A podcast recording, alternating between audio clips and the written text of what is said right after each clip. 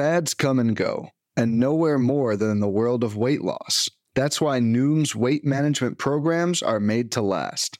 Noom uses science and personalization to help you manage your weight for the long term. Their psychology-based approach helps you build better habits and behaviors that are easier to maintain. The best part? You decide how Noom fits into your life, not the other way around. Sign up for your trial today at Noom.com. That's Noom.com to sign up for your trial today. What is happening? Welcome to the Plus Pitch Podcast, your morning pitching podcast from PitcherList.com. My name is Nick Pollock. Today is June 15th, and oh yes, we are going to talk about baseball. Ranger Suarez went 7 innings, 0 runs, 4 hits, 2 walks, and 7 strikeouts against the Diamondbacks.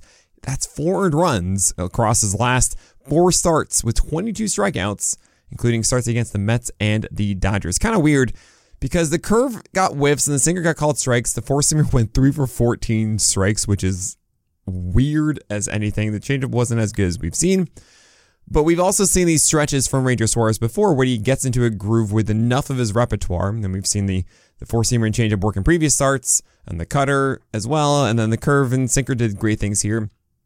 And it's a really nice stretch from Suarez, and I like this. I think he is going to be in rhythm for a bit now. The only problem is that he gets Atlanta next. Do we want to start for that? I kind of want to just say yes, because he should be in a good place here. So I'm a fan of picking up Suarez. If you want to wait one more start after Atlanta, by all means, but I think we should be considering Suarez for 12-teamers moving forward. José Berríos against the Orioles was flirting with a no-hitter.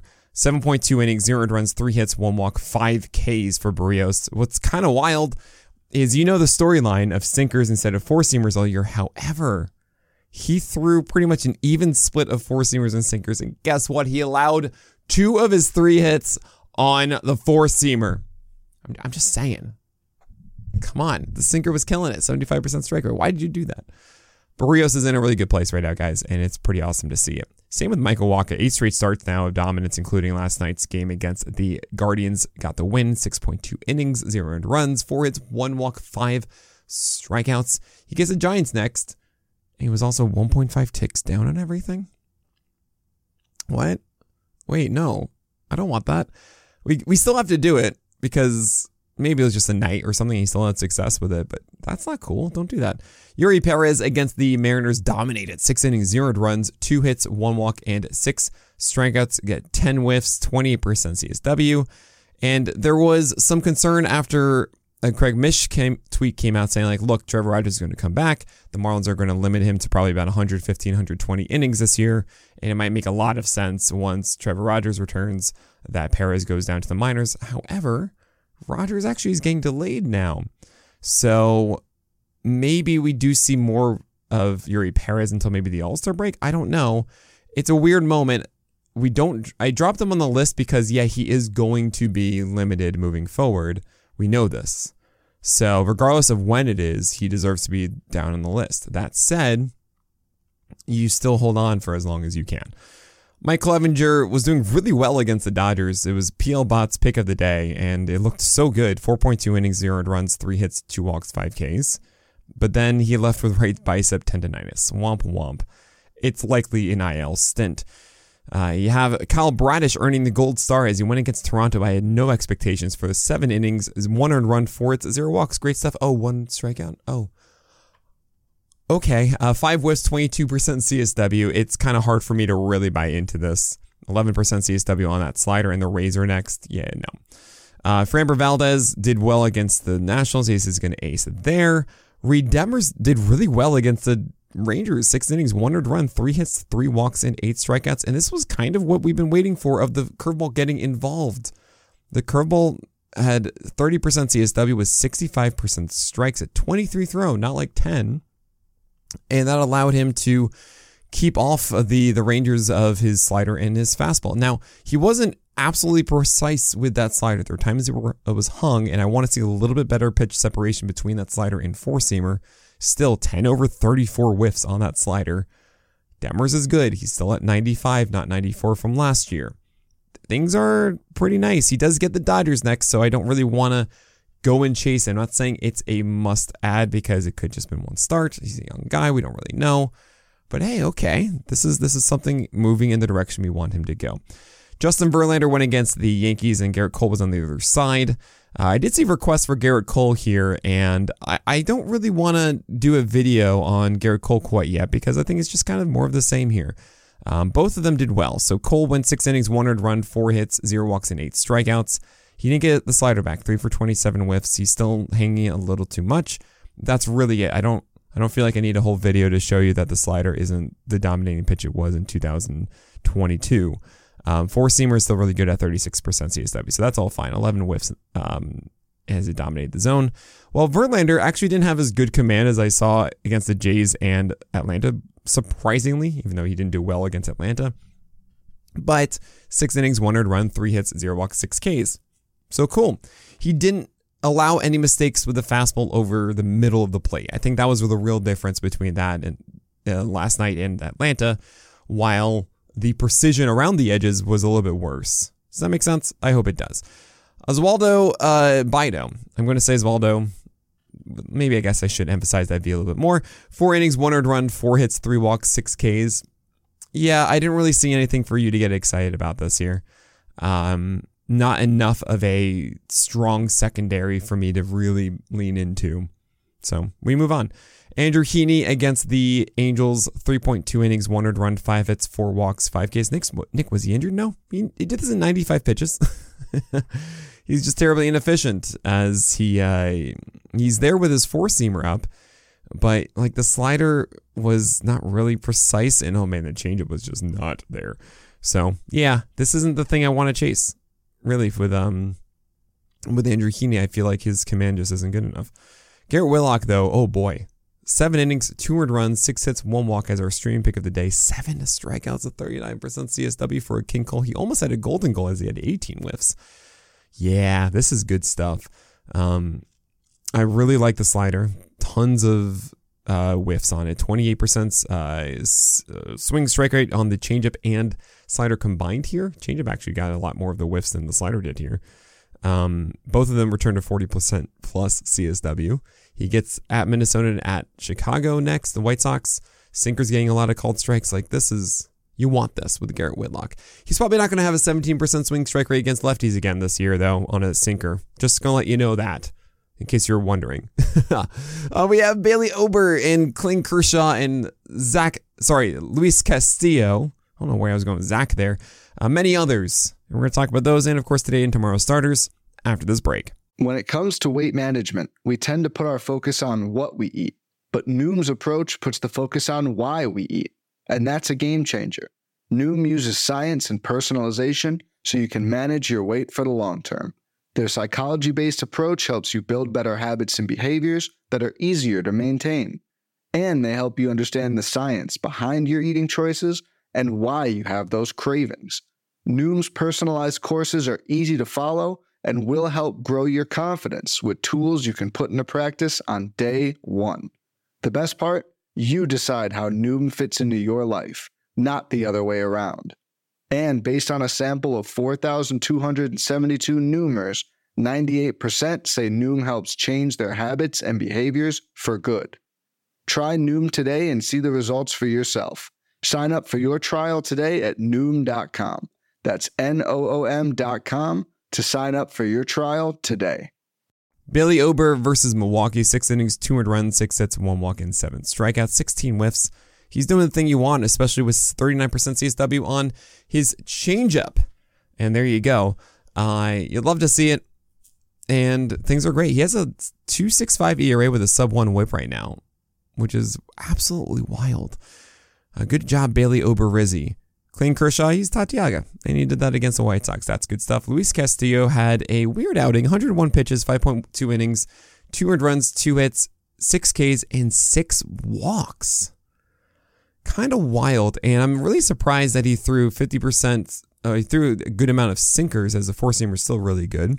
Only 50% strikes on that. Now, the four-seamer was sub 60% strike rate. So that might have been why he felt like he needed to do something else, but the sinker was worse, so I don't know why he did that. Slider had a 40% strike rate, and the changeup was okay, but that's, ooh, man, you can't do that. The thing is, though, he's still, He's still having a really good four-seamer overall. I don't understand why he threw those 24 sinkers. I don't get it. But anyway, Luis Castillo, good stuff. Move him on. He's fine. Ben Lively didn't really do enough with the slider. 10 hits, 0 walks, 2 earned runs, 5.2 innings, 4 Ks. We're not doing this. Aaron Civale against the Padres, 3.2 innings, 2 earned runs, 5 hits, 4 walks, and 7 strikeouts.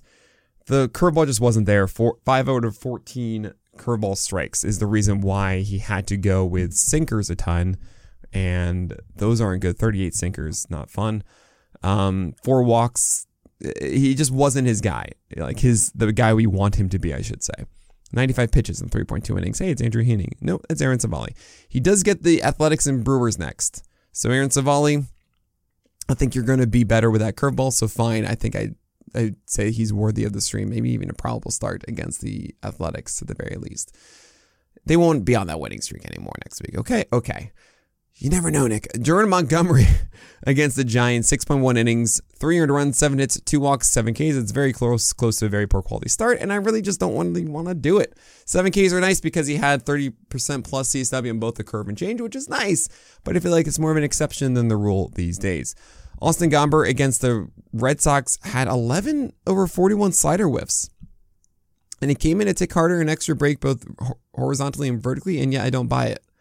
And it was also away from cores. So I don't think we want to chase this. I really think it's just a fool's errand. Merrill Kelly had 20 whiffs for a gallows pull here. So everything is fine. 4 walks. Okay, not so everything. But you're glad to see that. 6 innings, 3 earned runs, 3 hits, 4 walks, 7 Ks. You take that against the Phils. And we keep starting Merrill Kelly. Tyler Glasnow against Oakland was a disappointment. 5.1 innings, 3 earned runs, 6 hits, 4 walks, 6 strikeouts. What? 19 whiffs and 36% CSW. But, I mean, he held a 65% strike rate for the night. He just lost batters. And it's so strange. Maybe it's just that Oakland spirit. I don't know. Weird. You just keep starting Glasnow, whatever. Josiah Gray against the Astros, 7 innings, 4 earned runs, 6 hits, 0 walks, 5 Ks. Honestly, a little more surprisingly good than I expected, even though the 4 earned runs, a sub-1 whip, okay. 38% sinkers, and it's kind of funny because Josiah Gray is someone that entered the season being like, look, my four-seamer allows a lot of home runs. I got to figure something out. So he said, aha. I'll stop throwing four-seamers and throw cutters because I need something to get strikes. The slider actually is a sub-60% strike rate pitch. So I'll throw cutters. And then that didn't really work. So we went back to a fastball. It kind of worked for like a start or two, but we know that's not the long-term solution. So third option, let's try and do sinkers. And hey, you only allowed 2 hits on it. One of them was an 0-2 offering to a right-hander. They tried to backdoor. I feel like that's super aggressive to try and start doing it right away. So Maybe that's the answer. I'm going to say it's not. Colin Ray against the Twins, 5 innings of 4 earned run ball. Yeah, you don't really want to go after Ray. Luis Medina against the Rays, you know better than that, speaking of Ray. Drew Smyly against the Pirates. He had that really nice stretch to start the year for 8 games, and he just hasn't been as clean with his curveball since. And against the Pirates, it just wasn't there. But yeah, now I'm like, okay, I'm not going to believe that he's just around the corner to redeeming that, but maybe he will. If you want to take an outside chance for good matchups, go ahead with Smyly. But it's not really fun. He'll get them a second time. Good luck. He'll be a questionable start there. Dylan Dodd against the Tigers, 4 innings, 5 earned runs, 6 hits, 3 walks, 2 Ks. Dylan Dodd isn't the guy that we thought he would be from the beginning of the year, and we still wait out on that one. Anthony DeSclafani went 5 earned runs in 3 innings against the Cardinals, and the slider had a 47% CSW, but the fastball command and change and curve, just, it's all not good, and that's the problem for Desclafani. Michael Lorenzen against Atlanta, 6 innings, 6 earned runs, 9 hits, 2 walks, 3 Ks. It's against Atlanta. You don't start Michael Lorenzen. Reese Olson, same idea against Atlanta. I was hoping for a little bit better. 3.1 innings, 6 earned runs. He was looking good for a moment, and then it just all imploded. I kind of think that Olson has something decent for the Twins next, and he'll get them a second time after that. So actually monitor that first one in 12-teamers against the Twins, and maybe if he does enough with that really nice-looking breaking ball and is able to jam righties inside with fastballs, there could be something there. Maybe he has his changeup that flashes plus-plus at times. Daniel Lynch, if you guys don't know the story, I jumped onto the Friends with Fantasy Benefits podcast with Justin Mason and Dave McDonald just on a whim. It was really fun. Monday night, they're awesome. And Justin Mason was insistent that Daniel Lynch against the Reds was going to be a beneficial start for 15-teamers. And I was just absolutely not in on it. And I made a bet with him that he would call me Sir Nick Pollock if Lynch was not good. So thank you, Justin, for calling me Sir Nick Pollock. I appreciate you. He was calling me that anyway beforehand, but now he's actually doing it publicly, which is nice. Sorry, Daniel Lynch. He's become a fastball changeup guy now out of nowhere. And that changeup was actually not that terrible, but yeah, he's a frozen banana. We don't do that. And last but not least, Spencer Strider against the Tigers. 5 innings, 5 earned runs, 7 hits, 2 walks, 6 Ks. Look, I recognize that Spencer Strider has had a few of these now where he has not actually come through. And there's a lot of discourse going on about Strider. And I think it's interesting because, you know, he has a 4.12 ERA now, which is wild at June 15th. I think that ERA is skewed a bit from about 2-3 starts, really. And the idea of Spencer Strider is not different. I think a lot of times with pitchers, we get this idea that, we have two mentalities when we look at a starting pitcher. We have one that is in season and in the exact moment, and then we have one that is in November and December or January, really, preparing for the year ahead.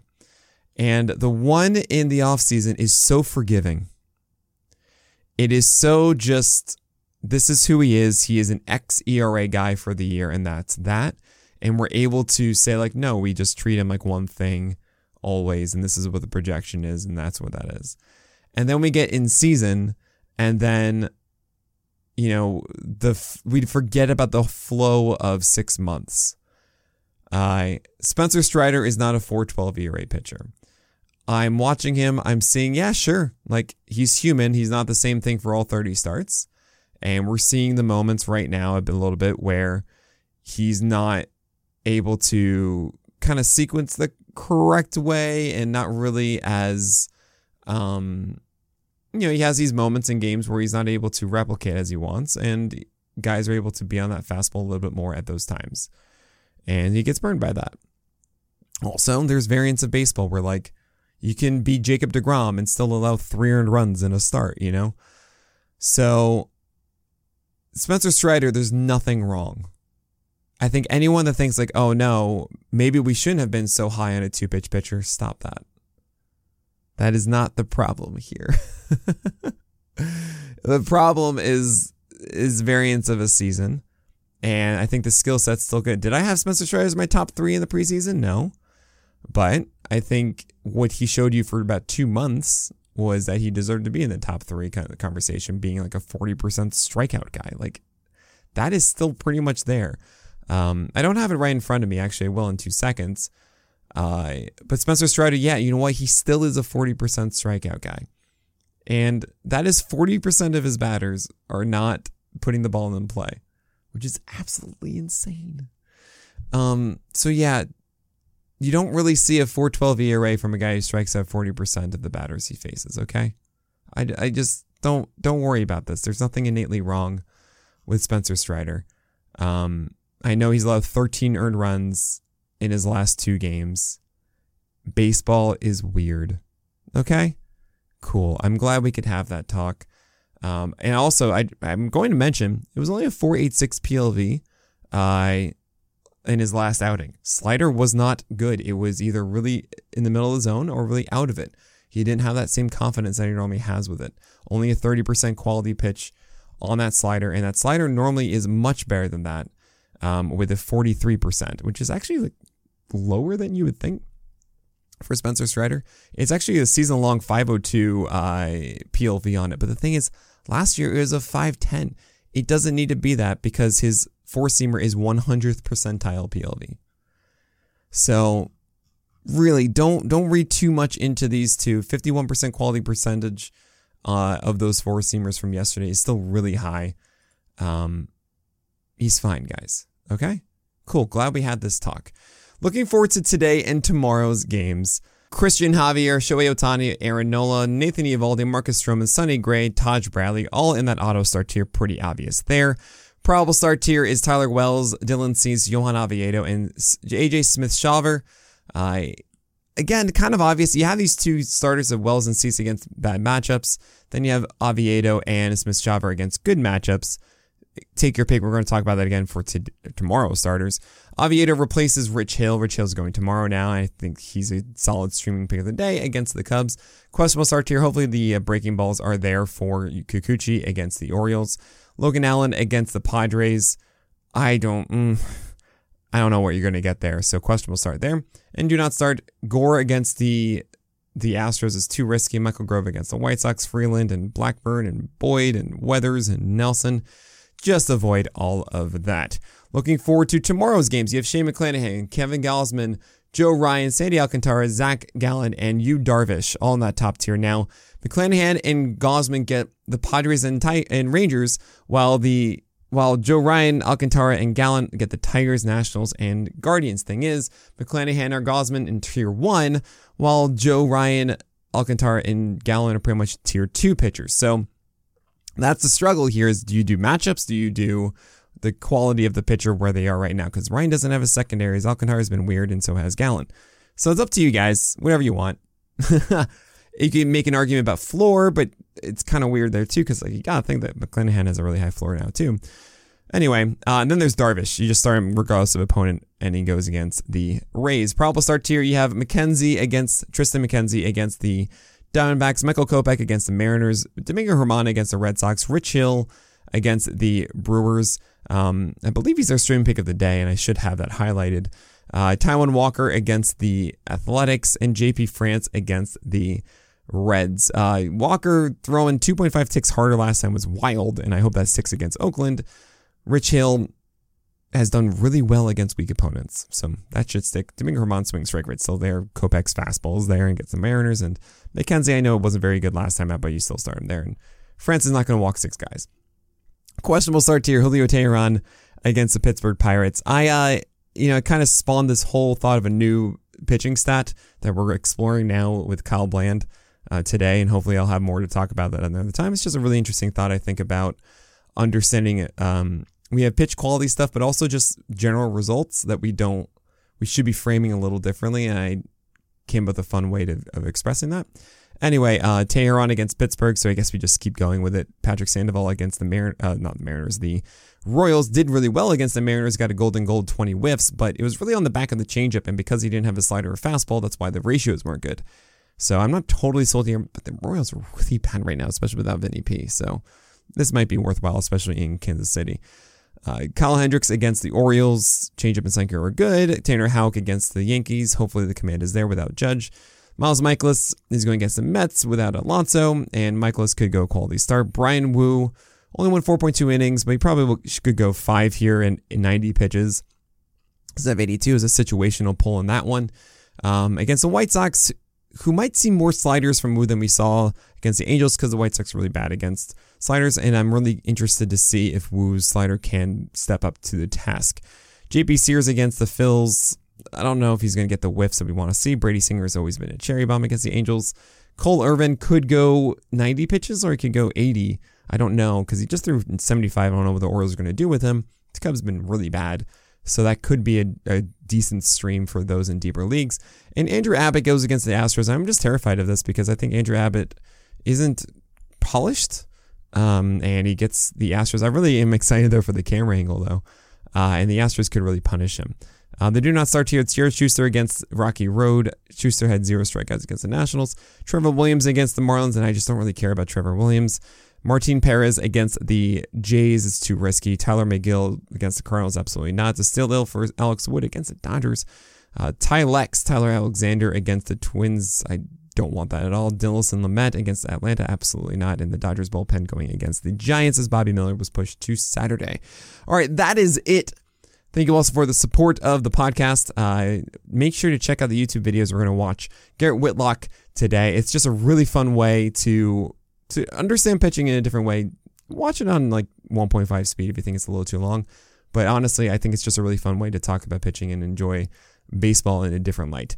So check that out, youtube.com/PitcherList. But that is it. So my name is Nick Pollock, and may your BABIPs below and your strikeouts high.